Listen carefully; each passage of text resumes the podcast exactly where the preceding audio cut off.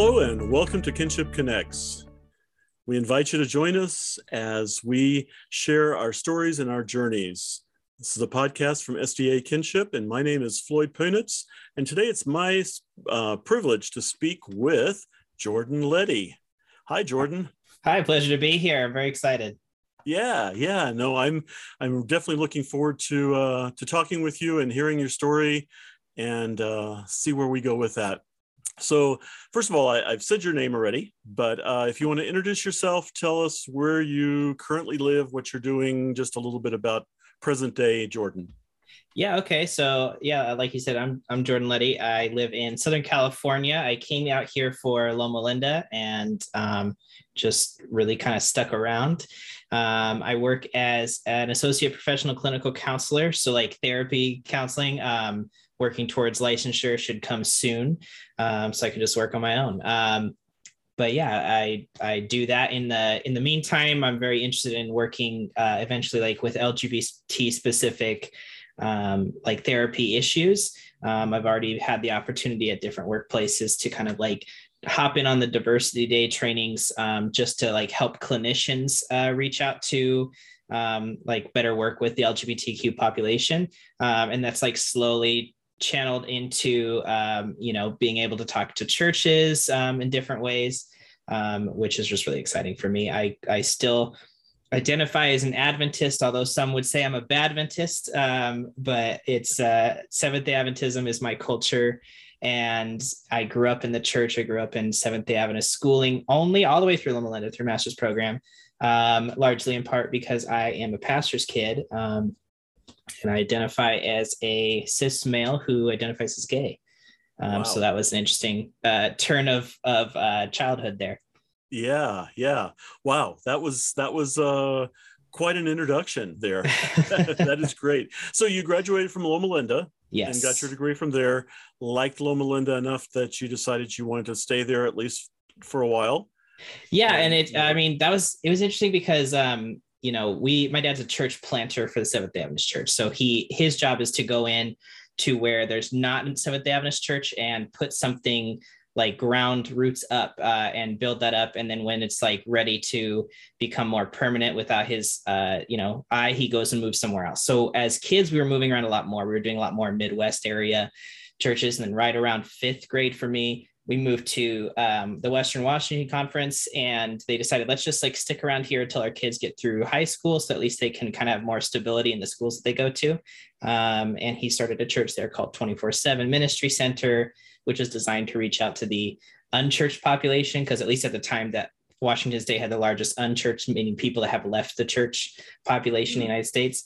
Um, so that I think uh, also informs like my background and understanding of Seventh Adventists as, as, well in a way that maybe other um, gay Christians and gay Seventh Adventists don't have. Um, is yeah, I attended to a church that was designed to kind of like take a step back from the rigidity, the rules, the traditions, and really just look at people um, and God's love specifically.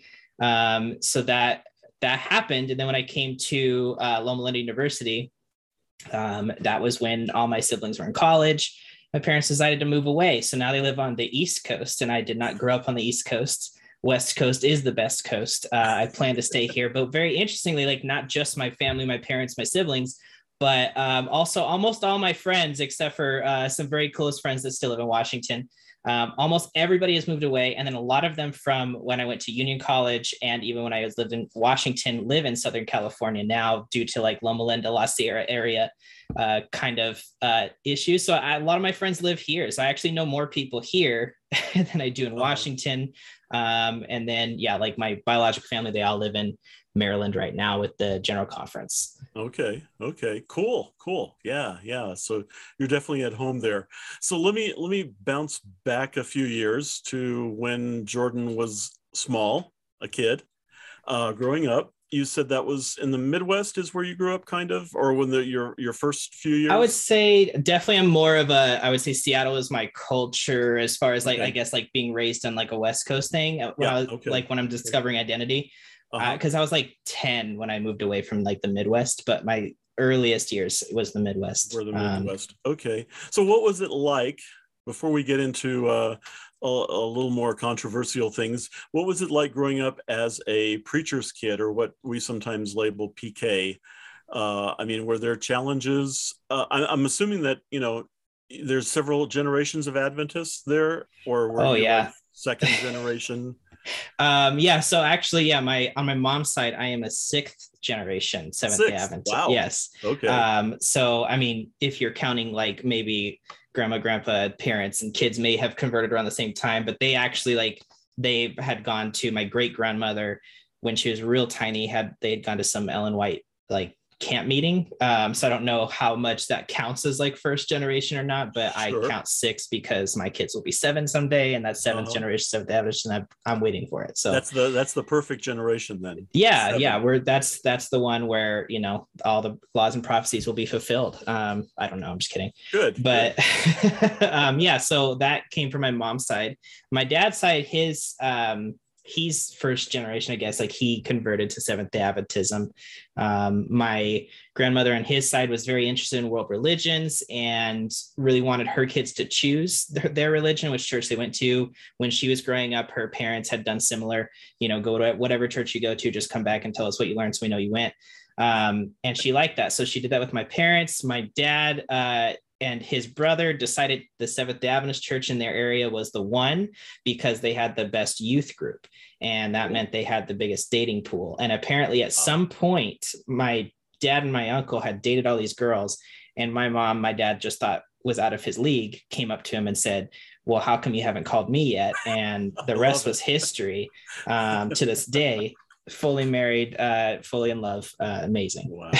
nice. I like that. I like that. Did you have siblings growing up? Yeah. So I'm the oldest of uh, three. So oldest I have a three. Yeah. I have a younger sister and the younger brother. We're all two years apart. Okay. So that kind of blows the theory of the younger one being yeah. Yeah we'll, we'll mm-hmm. get into that but, uh, okay okay so you're the oldest. Okay that's cool. That's cool. So yeah what were some of the challenges? Or was it a really fun being a, a preacher's kid? Yeah um you, you know by I, with a whole lot or did you get uh, feel like you didn't get by with doing a whole lot? Yeah, I had just talked to my mom about this a little bit too, because I know that not, you know, not every preacher's kid has gone through the exact same things. Um, they, there's a lot of like the theories, like the preacher's kids are either like they're the way too sheltered goody two shoes, or that they're, they're like the worst ones. Um, there was quite a few of us uh, that you know kind of felt in the middle somehow. Um, you know, so I mean that just means everybody's experience is a little different. So mine was really cool in that sense. Um, I know that uh, my dad, he went to, you know, uh, Union College, became a pastor when I think we moved there when, we were, when I was like three years old. Um, he became a pastor, started doing pastoring, church planting, and things.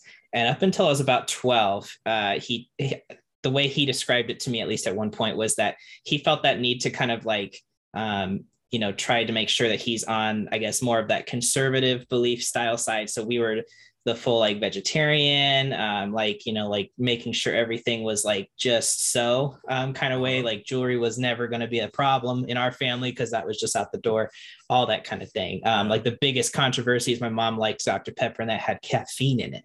So uh, and so she'd be like, "Don't tell the kids at school I drink that," you know. Um, but, but it has yeah. doctor in the title, so it's a medicinal drink hey there you go maybe maybe it's a Loma Linda doctor too but yeah so uh yeah growing up it was there was a lot of that like you know okay we don't do that on the sabbath and we don't right. even do that friday night like you know we would count down the minutes to the sunset um i think a lot of pastors kids get like pressured to be like a representative um and I was just talking to my mom about that. Like she was like really careful for it. So my mom's whole spiel with marrying my dad, that's kind of funny, is when he asked her to marry him, she said, as long as you're not a pastor, not yes, not no, as long as you don't become a pastor. And she had wow. said that specifically because her grandfather, who was a pastor, said that one day she would make a great pastor's wife, and she just always wanted to rebel against that idea. Uh-huh. Um, so that's why she was like, just so long as we're cool here. Um, so I think for that perspective, she didn't want like you know that pressure that the pastor's wife kind of gets even if they don't want to they kind of fill in gaps even if they're not on certain committees like it's like a calling them to fill in. Um she didn't really want to put that on us. Some other pastors' kids, it was like a lot of pressure to do like special music, things like that. So she kind of kept the pressure off on us.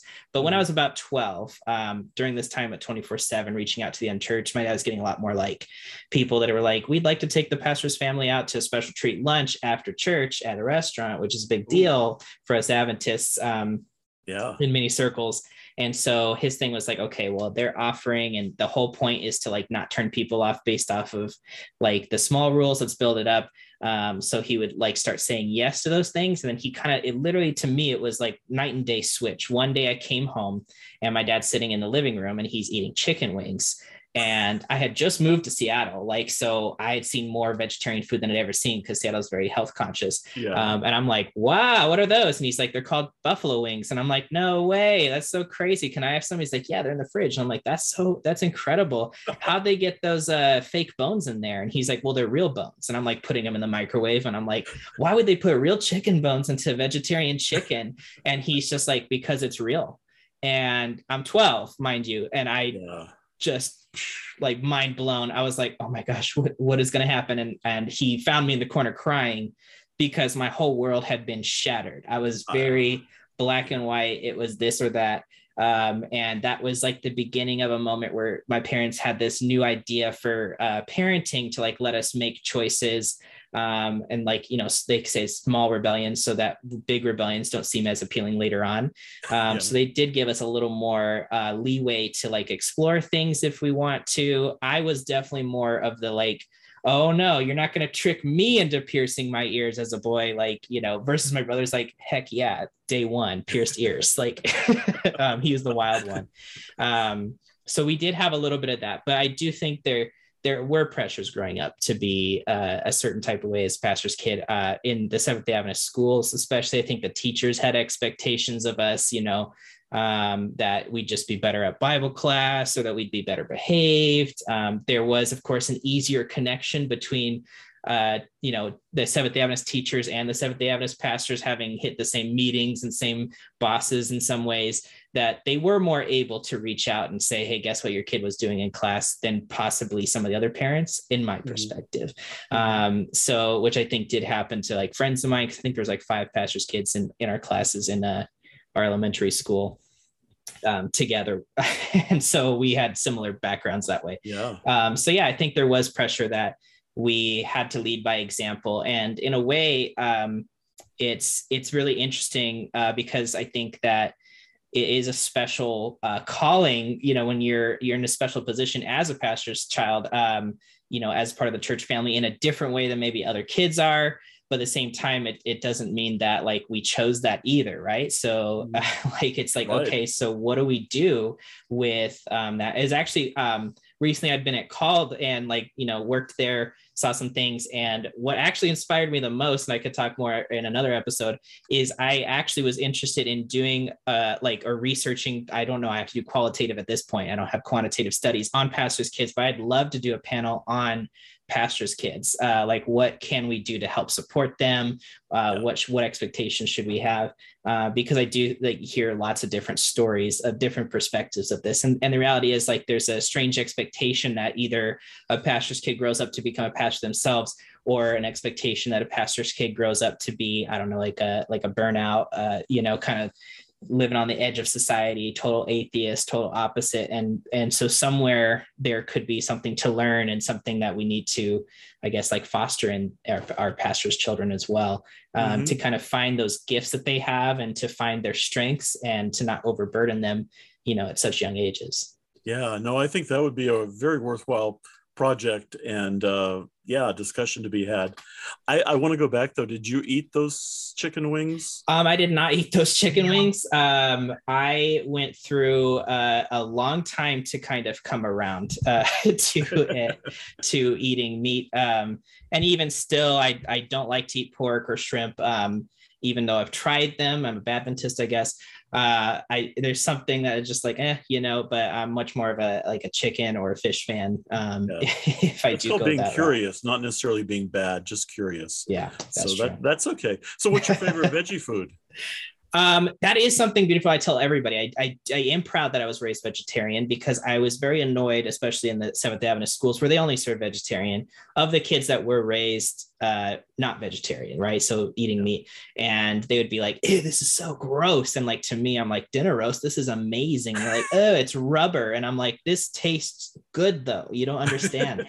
um, and so I I do appreciate that I can really enjoy the best of both worlds that way. I don't feel like my meal if I eat at a vegetarian person's house that is like missing something, um, or somebody who's vegan. I have explored that as well. Like I don't I don't like turn my head to it. To me, it's just another food group group in a way. Yeah. And I think that I think where we've failed some people trying to convince them is like when the person who's been a vegetarian for almost their entire life starts saying it tastes just like turkey, man, you're gonna love it. And it's like, well, if you're thinking this is supposed to taste like this and it doesn't, maybe right. your brain goes to then it must be rotten or it must be gross yeah. um, because it doesn't taste like my expectation. And I think biologically we're built to like if the, if milk doesn't smell like milk, then something's wrong. And if yeah. if a, if a hot dog doesn't taste like a hot dog, then something's wrong, right? So right. Um, you just kind of have to have different expectations going in. Yeah, yeah, cool. So Worthington or uh, or which, which is your favorite brand?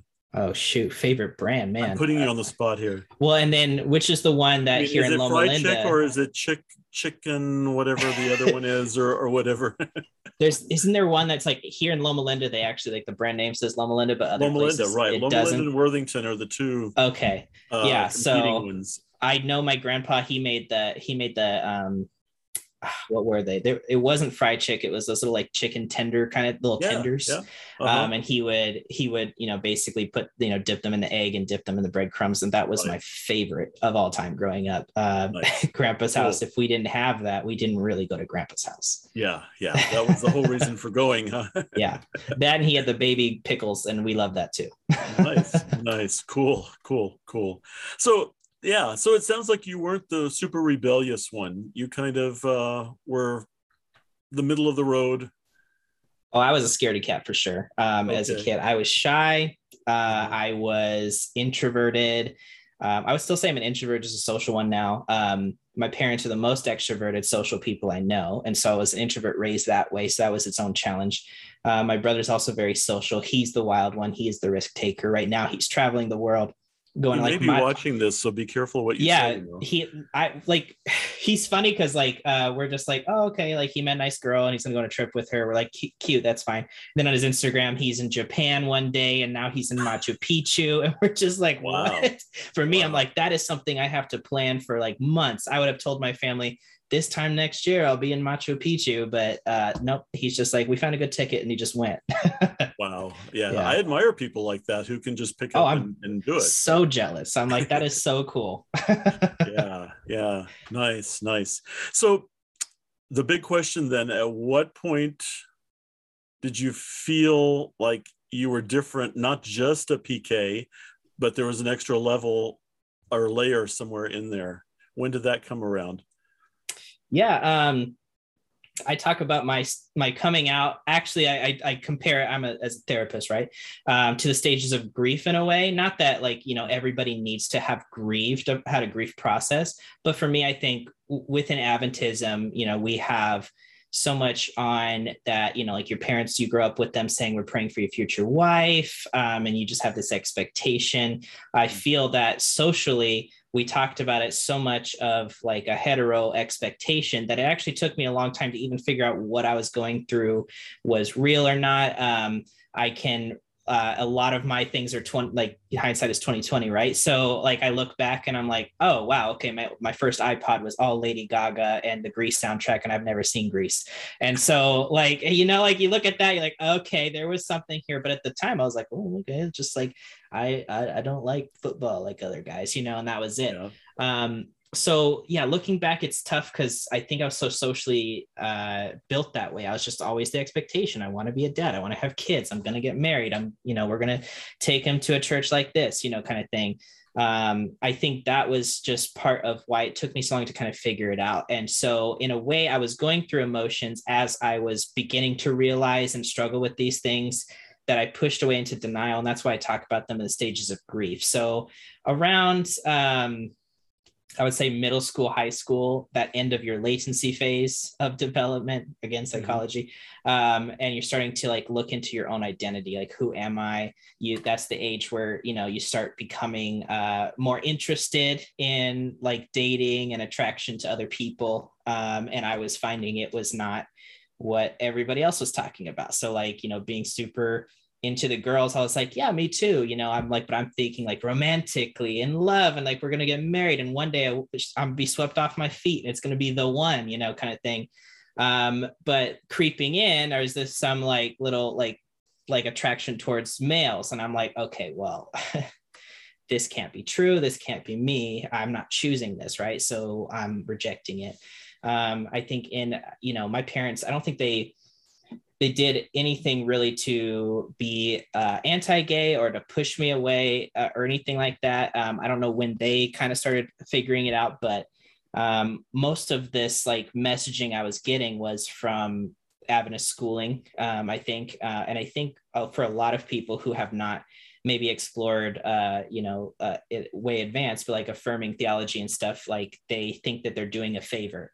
Um, i think at some point some of the things that my parents had said before i came out they in their head they're doing me a favor by saying you know this is something you can turn away from. It's just a temptation um, it's just hormones uh, it'll go away you know things like that i was hearing that a lot more from school from teachers um, especially as i was entering like high school that became a topic of discussion um, so I was very much in a denial phase. Um, I was never attracted to any of my friends in particular, um, but just little things would come up, right? Um, so that also like helped. You know, I couldn't be like, oh, I, I'm crushing on him like I'm supposed to be crushing on her. You know, that didn't really right. come up for me either. Yeah. Um, so as I'm like going through that, I just think of myself, I'm this hopeless romantic. I got to find the one. They have to be perfect for me, rather than just like you know, falling like a fool or goofball for any old person who gave me attention, right? right. Um, so I started having girls that were friends um, in early high school, um, in the same grade as me. Uh, my only guy friend, it was all girlfriends and one guy friend. He actually did come out and had uh, quite the experience being the only out gay person at that school, and that's like you know 2007 or 2008. Mm. So it's pretty early, especially mm-hmm. for Adventist school systems to kind of deal with that. So he has his own, own whole story. Um, so that was interesting because I did go through a little bit of this like I need to like prove that I'm straight at that same period of time that he was trying to like come out. And I was like purposely saying maybe some homophobic things to like get people off my scent um, that I didn't believe that I regretted. Um, but I would also like memorize NFL stats like like the teams who was winning so that I could be like, yeah, I'm totally into football, you know, like, um, but I also love the Oscars like a lot. And I'll tell you who won last year and the year before. And, wow. you know, and, wow. and I could tell you, I could predict who's getting nominated the next year. Um, so it's just like, I'm well-rounded. Right. So, um, but yeah. Um, and then as far as that friend, I did reach out to him in our in our 20s and we caught up and he said he never got that from me that i was being homophobic on purpose. I had this guilt for a long time and i was able to like talk it out with them and and he's like i never noticed that because i was like i felt like he couldn't come out because me as a friend was being so homophobic and uh-huh. he was like that wasn't even part of my story man and so i the next year of high school i became uh, what we call sometimes super ally tm where it's like i'm not ready to face it for myself but i'm going to be the best ally that you've ever had right right, right. um and so this enters um I don't know what phase I'm on. So I said said uh, let's say depression phase starts coming in because this is the part where I'm starting to be like, okay, this is really becoming more intense. And again, wasn't any of my friends, wasn't him either. But I was noticing this is something that comes up for me. And, you know, I'm not noticing that I'm as obsessed with, uh, you know, um, like as other guys my age are talking about women's bodies and what they like. I'm not as, you know, impressed or I'm not noticing things that they're noticing. And I'm like, it's not going away what's going on here. So my depression phase starts kicking in. This is where um, i started like kind of looking into the bible for myself like why does it say that? Um, even at that time in high school it was very much that i felt that scripture was written in a way um, you know of course historically context like that god is the first person to do a health message to people that didn't have like a health department like we do in the united states for example. We don't they didn't have fda so that made sense like when you look at the science of like why these animals are considered clean or unclean why they have to like go outside of the camp if they're sick and things like that when they don't understand germs or like bloodborne pathogens um, you know, and I'm sure there's other criticisms I'm just like glancing over here, but mm-hmm. that made sense for uh, at the time. And then everything the Bible made sense in, to me in a way, either like for your health, physically, emotionally, for your relationships. But the one that didn't make sense to me, because I don't think the Bible gives a clear uh, context sometimes when it talks about a man with a man it kind of just gets popped in there especially when you're looking at like little passages. I was like so i'd ask my dad about that and that's where i started exploring like that with him. I'm like why does god condemn this if it's like you know it's it's two people who love each other like who cares? You know we're not getting mad at people for not procreating because that was a an a argument against it is that all sex should be procreative but that's not really something i think adventists even believe um, fully you know so there's a lot of things going on there. So um, you know my dad said that at the same time he was also looking into the bible for on his own for his own reasons uh, for like you know people in his church and things like that. Mm-hmm. so he had no real answer for me. He said, you know, I just think that we can just do the best with what we know. So we just have to go ahead and deal with it that way and just believe that. And so, you know, there was things like that going on.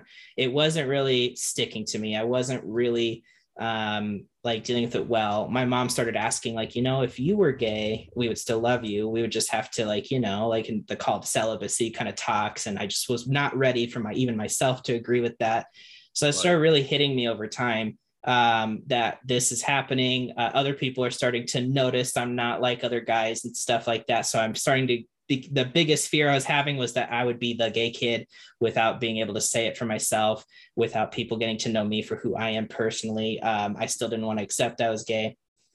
So there was a couple moments where I'd have breakdowns in, in public for seemingly no reason to everybody else.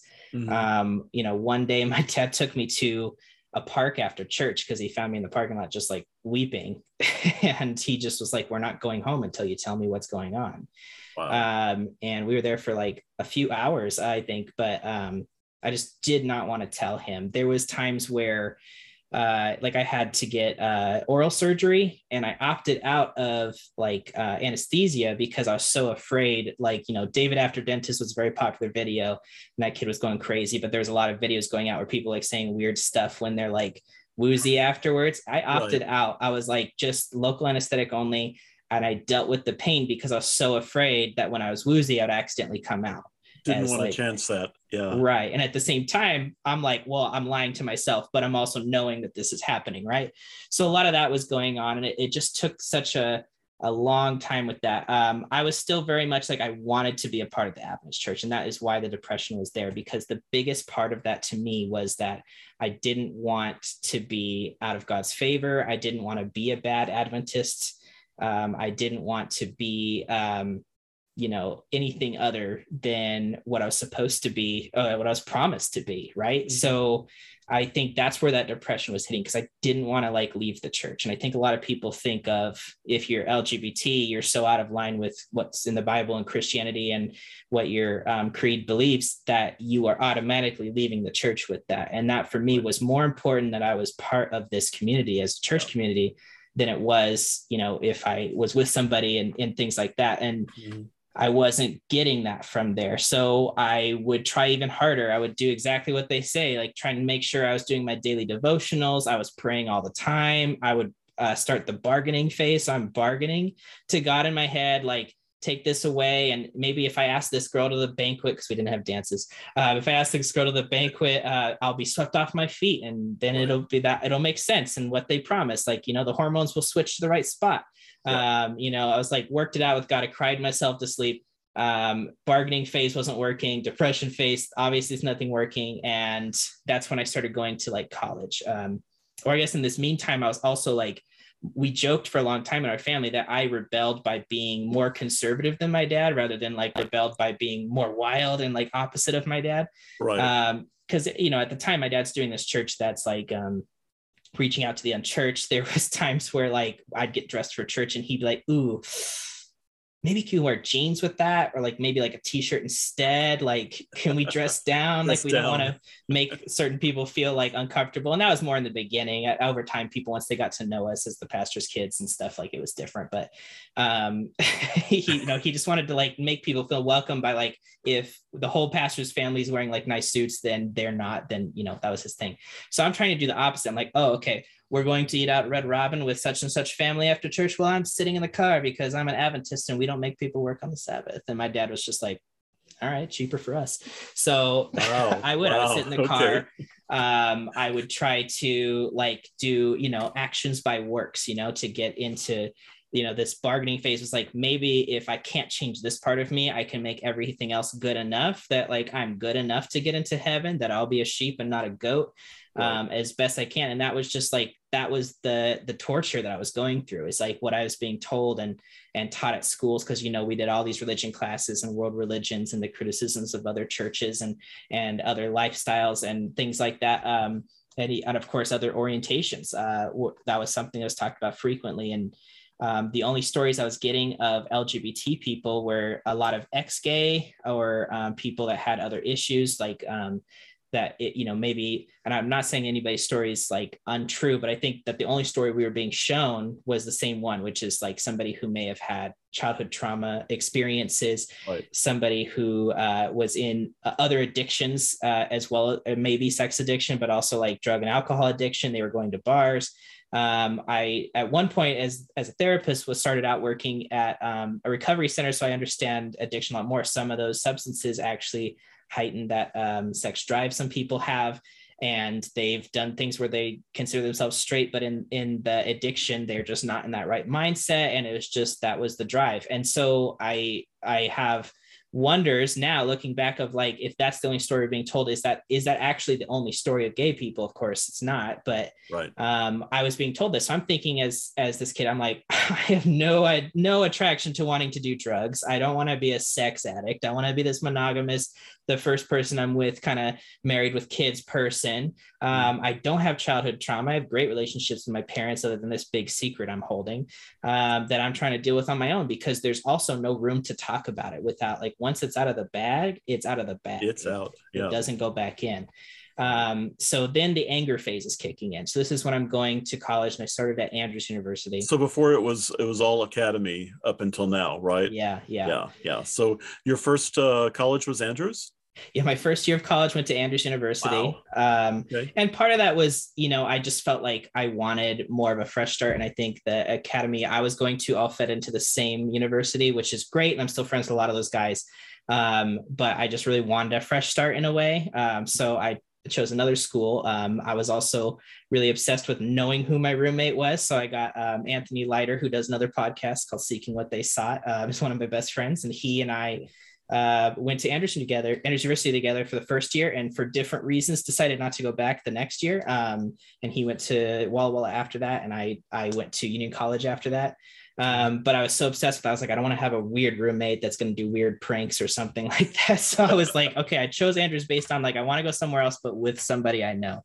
Um, and I'm glad I did because he and I we still talk to this day about all the great memories, you know. And so. Good. At that time, internally, I was having a lot of my anger phase come out. So this is the part where I'm like having problems where like my hormones are going away. I'm I'm settling in. It's no longer like a puberty hormones monster. Um, I've dated girls here and there. Uh, it's not really working out with me. And I start getting really mad. I'm mad at Christianity. I'm mad at God. I'm mad at Seventh day Adventists. And the main thing is, I think Andrews was going through like a like a revive or revive style movement at the time. So there was a lot of people my age just like you know catching the spirit and just being really into it using mm-hmm. those really big christian sda words all the time and they were really probably having experience there for the first time on their own and for me i'm like i have been faking what they're talking about so what they're doing can't be real right you know? right if yeah. it's if what they're doing is real and mine wasn't, then maybe they're faking it too. And then I'm getting angry because I'm like, well, what if they are having that and I don't? So it's there's there's a lot of anger building up in me.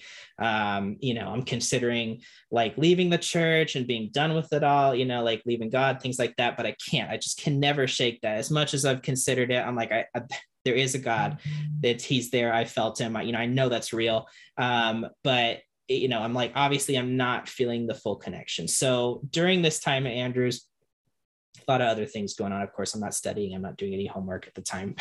too too much freedom.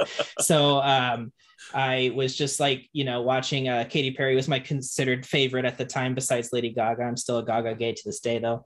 Um, okay. Just just for the fans to know. Um, but but I was very big into Katy Perry. Teenage Dream had come out um, that was a good album for me. And as gay as it gets, my coming out story, the first part of it comes out because of Katy Perry's firework music video. Wow. Um, yeah. So this is 2011. The music video is actually, it has leaked on the internet. It's on a, a Mexican website. It's from Mexico, not just Spanish, but mm-hmm. um, it's leaked. And so I'm like really excited. I'm showing everybody. Nobody cares as much as me, obviously. um, Anthony was into like post hardcore, like uh, screamo music, but not devil screamo. I have to, you know, say that too. Um, okay. but yeah, um, I think most of it's not Devil Screamo actually. So, anyways, but Katy Perry, I'm like, this nobody cares but me. So I'm watching this. I'm like, watch this video over and over and over. In this music video, it's about like finding your self worth in a way. Um, she shows herself singing. Of course, a lot of little mini stories going on as people find that like that appreciation for themselves um, in some way. Sparks start flying from their heart um, and like some of them are strange and some of them make more sense than others but there is one point of there's a boy who's standing in i guess a dance club he's looking unhappy he uh, throughout the video and finally it cuts to his moment where he starts getting sparks and he kind of just marches across the room and finds this boy who's dancing and they kiss and dance together and the sparks are flying out of them and i realize i'm watching this over and over and over because of that scene specifically mm. and i was like that's the freedom that I want. And I mm-hmm. I haven't to this point found a way to have it both ways. I can't, you know, be this Adventist person, be this like perfect pastor's kid, Andrews University Revive style. I don't know. I can't be that person when I'm struggling with something so hardcore that it's actually being a barrier. Um, and in that moment, I just prayed uh, alone in my dorm room. I prayed and asked God, you know, I said, you know, I know there's only two people I can never lie to, and that's that's you and that's me. Um, and so I yeah. said, you know, I just prayed to God. I said, listen, I've, I've read the verses, I've done all these Bible classes. I know you love everybody no matter what. And if this is a sin, um, we're just going to have to come to some sort of agreement because as i understand all these sins are equal. Um, i don't believe it's sin now of course but um, i was like you know if if we're hearing stories where pastors talking about like serial killers on death row repenting and getting into heaven then how could this not be something if i'm making sure that this is going to be something that would be about love about uh, mutual respect and about you know um, consent of course and all these things that i didn't really find in the idea of uh, this, you know, what what the vision of the gay community was from our perspective at the time in our conversations. And I just said, you know, God, I'm uh, I came out as bisexual at the time. I consider myself gay now, but I, I said it. I was like, God, I'm bisexual. I like guys, and physically, I felt like a like it was the weirdest thing. Like they say it, it's not exaggerated. A weight come off my shoulders. Mm-hmm. This like physical feeling I describe as peace hit me like like like a tingle from the top of my head to my toes. Wow. Um, and that is yeah. where I say, you know, me and God's relationship really, truly got close and we really started. It was the moment where it wasn't just, um, you know, the being raised a Seventh day Adventist child or pastor's son. Um, it became the moment that me and God are close because I'm finally honest with Him. And if I can be honest with Him, then we can actually get close. The barrier that is there was between me and God because I wouldn't let myself face this. And so i just mm-hmm. kind of started getting this feeling that you know maybe this is part of the plan. Um, and honestly that is I, I believe what i found. I found moments where had i not been um, lgbt in the community uh, there are moments where like clients i've had i probably couldn't have reached out to on a personal level that way um, you know, giving them that. Uh, uh, people I knew who were struggling with themselves, um, I could only do because I was like slowly coming out to them, and we were able to discuss that. But in a way, too, I think uh, the the most interesting thing about being a Seventh Day Adventist Christian um, that still you know attends church is that in the gay community, and even even people are like gay supporters who are not as deeply in the Adventist church, they actually are rooting for me to leave the church because to them, what they've experienced is that, you know, it's like I'm still dating somebody who's abused every single one of the other friends. I'm dating an abuser. It's, that's that's the vision that they have. Mm-hmm. That a church is eventually going to abuse me. They're going to hurt me, a person that they care about and love. Um, and so they're just like, you need to go, you need to leave. Obviously, they're never going to come around. They're never going to support you. You're going to always like be wanting. Um, but for me, you know, Seventh day Adventism, it's not just uh, my like special brand of church. It is a culture. I was raised deep cut Adventist. Um, everybody I knew who wasn't an Adventist at least had a lot of information about Adventism growing up. It wasn't until I was like in my mid 20s out here in Loma Linda that I was even meeting people I hadn't even heard of Adventism. Mm-hmm. It's so mm-hmm. deeply ingrained in me um, that like I it it's like leaving a whole culture behind. It's leaving um, you know, a, a, big part of my identity, not just my religious identity behind. So, you know, I've had people, you know, that go to say a LGBT supportive, like say Presbyterian church, and like, well, why don't you go here? Look at all the pride flags, and you know it's safe, and you know it's this. And I'm like, but that's not how I experience God, and I like to worship. But it's just it's such a culture shock in that way to like do that. Um, yeah. Adventism, you know, I think they've always strived to teach us it is more than just one day a week, even though we talk about the Sabbath so special. Um, it is our lifestyle. It's part of who we are in a deep, mm-hmm. deep level. And I, I, definitely feel that. And I feel that ultimately I can't help the Adventist church and I can't help make it better, leave it be- better for the, the children after me who are going through these things if I leave it. If I'm not part of this, then I can't make the change because who's going to listen to like ex Adventist or atheist to like help change church policy, right? So, right. Um, another part of what I've been finding, especially this year, is is my calling of just being that like you know Seventh Day Adventist blooded boy that is is gay, couldn't escape it, but still loves God, still loves the church. And I think for my parents, when I came out to them, and that was hard um, that's what they said is that until that moment that I was like, I'd sent a letter that they read that about my my coming out story with it being very spiritual with God, that they had just never even considered twice or once or anything that you could be gay and Christian, that you could be gay and love God. And that they realized was what mm they were hmm. more afraid of when they'd say certain things that they felt was like doing me a favor, like, oh yeah, I'll grow this, or you can choose, or maybe like this, you know, kind of thing. Um, before I came out to them, they were like hinting, you know.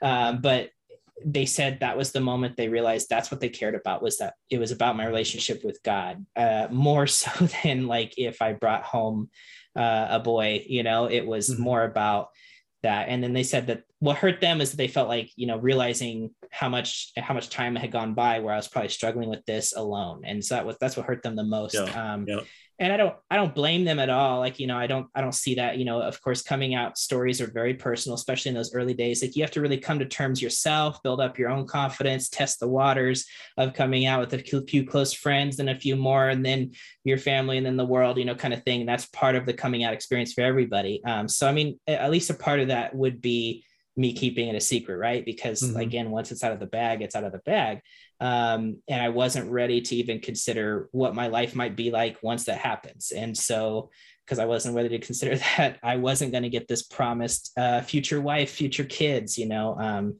growing up at Adventist Church, helping out with cradle roll with our own children. Yeah. You know, like right. Um, that didn't that didn't always happen for me. Yeah. Yeah. But I think what I have now, I'm so proud of, so so happy and so grateful um, that I even have come this full circle where I'm actually like starting to talk to Adventist churches and pastors and things about what my experience is like because um, it's frankly it's not a conversation that's being had in the church. And it, the longer we don't think about it the longer we don't realize there are other people who leave because there weren't conversation.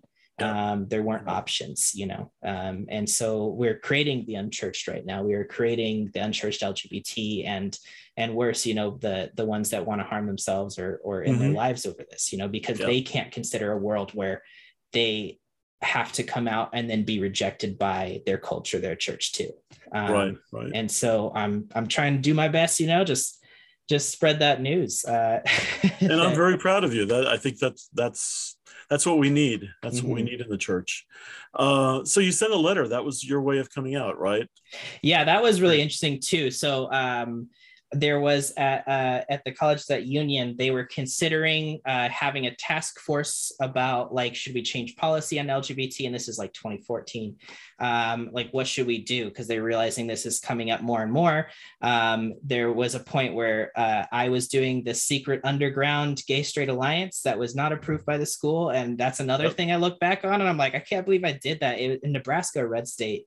Um, even though same-sex marriage had passed into law um, that that they could happen in any state. They could still you could still be fired for being LGBT if your uh, you know your boss doesn't believe in that. Mm-hmm. Um, and of course, then it's a religious institution, so they have another reason. If they wanted to let me go, they could. So I wasn't. I was trying not to be poster boy. Was my kind of thing with that. Um, yeah. We had like the the tiers, the levels. So we had like the the education group that was like you know if they let us we'll come and like teach about this. We had the lgbt and allies and then we had the because we had a lot of in the closet LGBT. We called it the Lux group because um, that sounded fancy. And uh-huh. I was in charge of Lux group meetings. Um, and so, um, so we tried to do that. But yeah, so at the time they were talking about doing a task force. Uh, there was a lot of alumni that were more out, more the face of it. Um, and they were asking, can we have somebody who is a student that could come in and talk about that? And they said, yes, but it has to be a current student. We don't want just alumni coming in. Like we want that like kind of thing, but we want to know their identity first and just kind of see what it is. I don't know how nefarious or not nefarious that was, but they that was what they said, and I was like, okay. So being connected to Union College, my dad went there. My parents built uh, built a church there later when I was a kid. Even before that, my aunt, uh, uncle, uh, grandparents, great grandparents all went to Union College. So there was a lot of people that knew my family. So I was like, if I do this, I really wanted it to come from me. Uh, so I was planning to come out at the end of my college and before my graduate program um, just in case my parents like had some hard times dealing with it and that would be more on my own for a while. And i always knew they'd come around but i didn't expect them to be like 100% like day one like okay cool you know? Um, we're just sad that you couldn't tell us sooner and and we're so proud of you still and like we don't care. We just love that you love god. Um, that was like the reaction. But i did it via letter because i was like how am i going to do this? And so i came out to my siblings like like just one after the other real quick mm-hmm. just to be like what do you think? Uh, and i came up to my brother first because he was the more wild one. He was the one that had gotten into trouble more than uh, us in different ways. I got in trouble for not doing homework and stuff of course but um, and being the bossy older brother who you know tortured his siblings and there's plenty of other reasons my siblings would come on here and tell you about. But um yeah that's I was a future like, episode. yeah okay for sure let's do it. Uh, but yeah so my siblings were like very uh, very open to it right away too. Um, but I told my brother first, and I know my sister felt betrayed. I told him first because she always felt like, you know, she's in the middle. She'd been told first. And I was like, right. I just did him because I needed to write this letter right away. I was like, what is your advice? First thing, he's like, do it in a letter and send it to mom. And then mom can tell dad. And I was like, cool. All right, cool. Because he'd been into trouble before. So, so were they surprised? Your, um, your siblings? My sister was surprised. She just never even thought you know um, my brother was not. Um, he had discovered some nefarious uh, things on my computer and i tried to blame them on something else and he was just okay. like okay he's not ready um, and so he was like okay i'm waiting for this to happen you know and and the first thing he did is he gets his bible off his top shelf and he's opening up and this is why in the bible it's like he's trying to teach me affirming theology, mm. which at the time I had found different pieces of that on the internet, which is now I think uh, perfectly put together by um, Alicia Johnston in her new yep. book that's coming out. Exactly. Uh, LGBT Adventists. Uh, I don't have it next to me. I don't know if that's what's called. Um, the Bible and LGBT Adventists, I think. Right. right. Um, so yeah, like that. Look out for that book. But yeah, he was like trying to do that, and I was like, I mean, whoa you know but um yeah so he they were really supportive right away um my brother not surprised my sister a little bit um, they still love me all the same, love all the people I've, I've dated and things like that. Um, either way. So, I mean, it was really supportive family. It just happened that way. And I sent it to my mom before one of my finals at Christmas time. So before I came home for Christmas, I sent it to mom. I said, I got a letter for you and dad but I figured my mom would probably read it before my dad. So if my dad was going to freak out, she could be there with him and I wouldn't be there in person to like uh-huh. maybe hear the the initial reactions that maybe they'd regret later and they could discuss together because they're they, they love communicating. Um, and then they'd call me. And so of course they were immediately on the same page and they were like, it's cool. And I was like, no way, I'm the luckiest kid on earth. And this is not the story of all LGBT Adventists, right. LGBT right. Christians, definitely not the story of all LGBT pastors' kids. Um, I know another LGBT pastor's kid who also did the letter. And he had suggested that to me for that same reason that his dad had said some things that his sister or his mom had referenced uh, were, were hurt, would have been really hurtful and damaging. Um, that maybe his dad doesn't think that way now, um, but just in the moment, you know. So mm-hmm. it's not the story of everybody. So I've been very lucky. Um, in a way, I think um, you know God puts us in the right places, uh, you know, to help out. I, I feel like un, it's unfair because I think everybody should be protected. So I don't think God's not protecting other people. I feel like He protected me from a lot of other traumas to prepare me for what I needed to do later on. So, in the same way of being like a therapist, I feel like if I had my own personal traumas, where um, not that you know, if you have traumas, you can't be a therapist, but there's times where I can really dive into some real deep crisis and trauma work because I I can leave myself at the door. Mm-hmm. Um, and it doesn't affect me personally. Whereas there's other things like, you know, if I'm dealing with kids that are not doing homework in high school, instant, that's the transference for me. But, yeah. uh, but yeah, so I think the same way being LGBT um, and not being immediately cast out of the church um, is a way to show me that we are at a place where I think we can begin bridging these gaps and i believe that fully with my heart. You can't convince me that you know root for me to leave the church because i'm not going to uh, because i haven't experienced that. And in a way i think you know my dad's church is 24 7 reaching out to the unchurched and like really going back to basics what is the love and what is the beliefs and stuff of adventism? Besides all the things that we take for granted at the top level like well if you're not wearing the right tie or something um, that makes me believe that you know you can find your church community anywhere. And not no two church communities are going to be the same. They're not going to be right for fit for everybody. But i think that there are communities that are willing and ready and already are taking in a lot of lgbt and, and loving them the way they're supposed to. Um, and some places unfortunately aren't but that doesn't mean that you know that burns your bridge for all seventh day adventist churches or all all your all relationships with god in a way.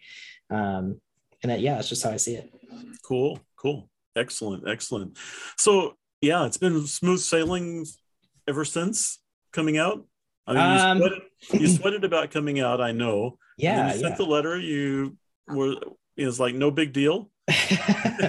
um, it definitely was interesting. Uh, so like I came out bisexual. Um, I was definitely gung ho. Bisexual is a real identity. There are there are criticisms both within and outside of the LGBT community that it's not, or maybe it's just a stepping stone. And I was like, it is not a stepping stone. It is real. It is 100%. I still believe that to this day, but there was just a moment where like once I finally like started actually dating guys and like seeing them, it was just that that sweeping off the feet moment happened. I was like, oh, oh, yeah. it's just this. Uh, right. and which was just like tail between my legs like kind of kept it to myself i don't want all those i told you so's from my gay friends or from you know other uh-huh. people uh-huh. sure. um so finally i was just like all right i mean better now than never right so i was just like you know um my boyfriend when i met him he was struggling with this idea because he didn't understand he thought it was gay or straight. He was like where do i fit? Um, and i taught him about bisexuality and things like that. And then by our like our fourth date or something i had given him my bisexual flags and he's like oh well don't you need one? And i was like nah i'm just gay. And he still laughs about that to this day. He's like really? And i'm like yeah i'm just going to go ahead and you know i've talked to you about bisexuality pansexuality a, a spectrum so much that i'm like no i'm definitely over on this end. Um, my friend Anthony and I have talked about it. He told me, he's like, you know, every time we talk about you being LGBT and you bring up that Kinsey scale, you're one number different every time I would talk to you. Like, so I was like, maybe I'm a two, and then it was three, then it was four, and now I'm like, oh, I'm a six. I'm over here. You know, um, I think sliding that, scale yeah i think it, and i think it can be fluid over lifetime too i don't yeah. think it means that you're choosing it to be fluid that's for sure right, um right. but it i think um i don't think i didn't love the the women that i've dated um or girls in, in school um either i think that there's like the romantic attraction i think happened um but yeah when it was with guys i was like oh this is what I was always hoping for. And yeah, it just yeah. clicked. It all know? made sense. Right. Yeah. And then like yeah. silly mistakes too, right? Just like, oh, okay, this was not a good match for me, but I was swept off my feet, you know. Um, didn't really happen with girls, definitely happens more with guys. So I mean, it just made sense for me that way. So you kind of came out twice. You came out first as bisexual, and then it was like, okay, that didn't make a big enough splash. Let's try this again and and come out as gay yeah no and it definitely uh it definitely was uh helpful to come out as gay like fully to my parents you know because yeah. my mom still was finding i found the perfect girl for you you know kind of thing right, I, right. there was like a long period of time where i was like you know, I told I'm bisexual a couple years ago, but uh, I don't think I can date girls now. Like, I don't think right. that's a thing, but I just didn't want to say anything. Um, so these poor girls, my mom's like, I have the perfect child for you. And, you know, like that. Yeah. But um, she doesn't talk like that. She's really cool. Yeah, uh, but cool. she always listens to these podcasts and goes, How dare you say that about me? I'm cool. So great. That's great. Um, so yeah, so I'm gonna I'm gonna ask a, a personal question here. Please do. Um, and that is why do you think you're gay is the question and then i'm going to preface it with uh, there are ministries within the or supported by the adventist church that feel that people are gay because they had a smothering mother or a distant father or mm-hmm. uncle that abused them at some point and you know they may not even remember it but somehow this is in the back of their mind and that's why they're gay so do you give any of that any credence or what do you feel about why people are are gay, lesbian, bi, yeah. whatever. uh yeah, why am I gay? Dang. I mean, if it was my choice, like obviously I was doing all the right things that I was told to do to make sure this would not end up this way. I did all, yeah. you know, whatever I was taught. Um, so I don't think it was a choice. Um, I know there's uh, of course like different research out there. It's not showing that, you know, um, that you know just like trauma makes you gay per se things like that. Um, there's some research that's suggesting that there's biological reasons um, genetics. Um, i know we mentioned at the beginning of the podcast like the youngest brother of brothers more likely they're finding a correlation there not necessarily causation. Of course you know opposite in our family like you know me and my brother very opposite in these ways. Um, and so he's the youngest and i'm the oldest. And so it's just it's it's interesting how that happens. Um, you know i think when we look at uh, we look at like why we're gay i you know i think biologically they talk about like having somebody who maybe isn't attracted to women or make, maybe attracted to men like in like say tribalism they talk about that being maybe that the benefit of that is that there's more adults to help care for children because generally people were having more children than there were parents of themselves mm-hmm. you know so it's like the extra uh, uncles that can come and help out. That's like one theory. Um, there's other theories of like uh, biologically, there's um, like, you know, like the more children you're having, the, you know, uh, different hormones can affect you in the womb um, or that you know partway through uh, you know as you as you're in the womb like uh, something switches by accident. I don't know. There's a lot of stuff like that. I'm not a doctor. Um, but there's a lot of things. But as far as like why am i gay? Why would god call me to be gay? I think um, in a major way i see it as the as gay bisexual lesbian uh, pansexual transgender queer in general the whole umbrella this is a community that has been ostracized, it's been cast out, it's been othered so much in history, um, especially that it it's not a ministry that is easily taken on to reach out to these people who are um, you know their only experience of of god through christians is a very negative one. Um, and so if i can be another another person that brings a positivity to that um, maybe that's what i'm called for uh, if i can bring like you know permission for a gay person um, like me to have still have a relationship with god despite not having a church family to do that with um, mm-hmm. in therapy we talk about with people who are lgbt uh, a lot of times we talk about having that family of choice rather than the, the family of origin so that meaning like maybe your biological family cannot be there to be supportive or meet your needs anymore um, by their choice uh, that they did that.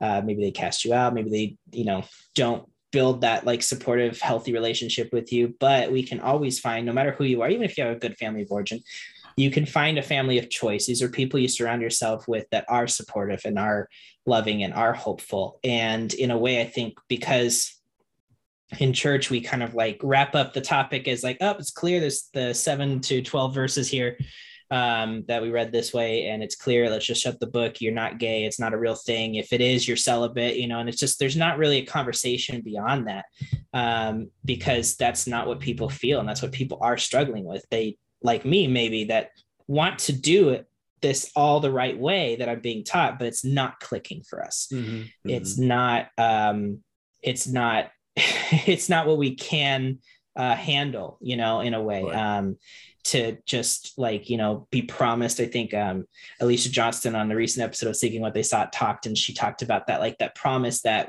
you know uh, if you're asking somebody to be celibate, um, the promise that they would have had somebody that would love them no matter what and be with them no matter what is taken away. So, what is filling that gap? What is put in that space? Are we bringing in people that are, say, like celibate, for example? Are we promising that that's going to happen? But in reality, I think even even for people who would maybe choose that, I think there's still a lot of biases, um, lack of education of how to um, you know interact and treat and think about this in a different way. There's you know if somebody is like more feminine as a man or more masculine as a woman they're seen as less than especially in uh, like our church culture i think because we don't educate or talk about it it comes out unfortunately just like the more natural conclusion we are on that side. And so even if somebody was like well i'm gay but i'm not going to date somebody i think that they may have experienced um, some negativity um, and ultimately, I think at the end of the day, it deserves conversation. Whether whether right. somebody comes out to the accepted theology or an affirmative theology, um,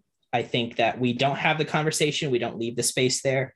Um, there's also the belief that you know, well, nobody here has told me they're gay, so nobody's gay, and I don't think that's true either. Obviously, because coming out is such an experience. Um, that it's it's why would I tell somebody if if I'm risking that if it's they, not a safe space yeah yeah right um so as far as that I feel like there is I think there's a calling in a, in a way that you know God put me here to be that person I can be strong for some people and and you know and stand up for some people in a way that other people are not ready for um maybe not even ready to even have done a similar podcast as you know me on this yeah. one you know because that right, would just right. be really dramatic to go into their past that way. Um, and I, if I can just be a, a tiny one piece of their story of like stepping out, that's amazing. Just like, you know, maybe movies like Seventh-Gay Adventist were like that for me.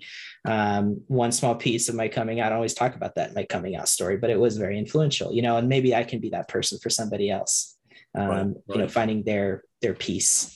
Yeah. Yeah. Awesome. Awesome. Well, I have thoroughly enjoyed chatting with you and and hearing your story. Um, so if there is a young or old person out there, Adventist, who uh, is is saying, should I come out? Should I not come out? Uh, what should I do?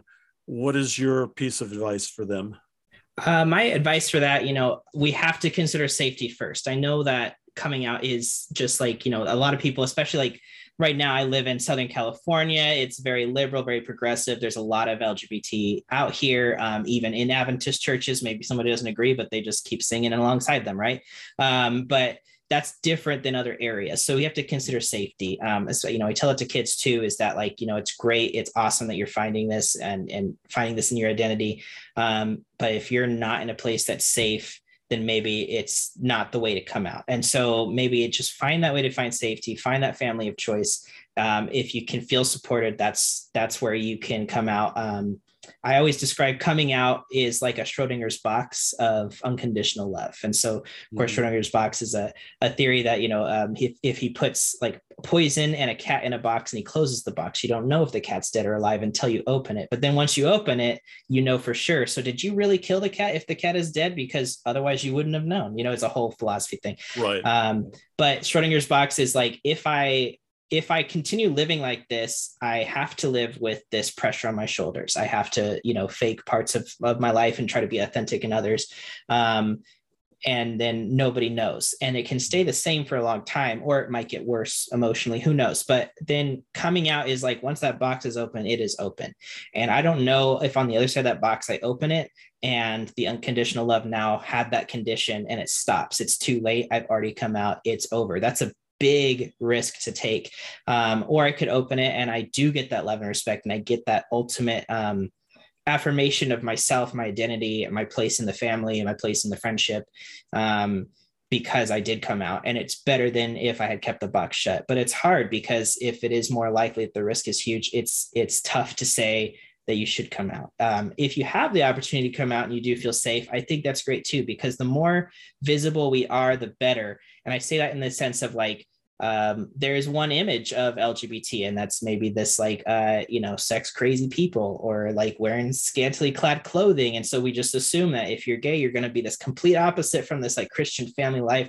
Not that your clothing is is uh, going to mean that you're a bad gay or something. But um, there's that idea that you will become that. But when people start seeing like the person wearing the cardigan at church uh, who sings at, you know, in the choir and, and things like that, and they're just like the sweetest guy that you've ever known, and they come out and they're, you know, just like, hey, like, you know, you can't talk like that, you know, because um, that could hurt somebody else. There could be kids struggling with that. Like, you know, that having more voices like that is important because a lot of times the assumption is that because there's no gay people, it's not an issue that we deal with in this church. Let's not have that conversation at all. And it's causing problems for, you know, the people that there are. And again, safety is going to be the number one concern. Um, other than that, find your safety, find your love, and find your support.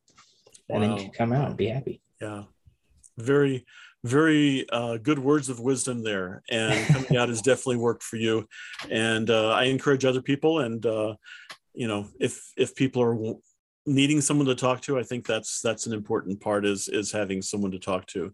Mm-hmm. and uh so so yeah. So i look forward to having you on again real soon. All right. So uh so we're gonna conclude today with uh with my thanks for sharing with us today. And we hope that today's podcast was interesting and has given our listeners some things to think about. Seventh Day Adventist Kinship is the only LGBTQIA plus affirming community for current and former Adventists, and we welcome not only the Rainbow Alphabet members, but also parents and family members who want to learn more about how to support their loved ones, as well as supportive allies who stand with us already and make a difference in our church and our world. You can check us out on the web at sdakinship.org or follow us on social media at SDA Kinship. If you have any questions uh, or comments, you can email me info at sdakinship.org. And if you have anything for Jordan, I'll be happy to pass that on to him. And uh, we look forward to having you with us on the next podcast release with Jordan as he tells uh, an additional story for us. So take care. Remember that God loves you unconditionally. See you next time.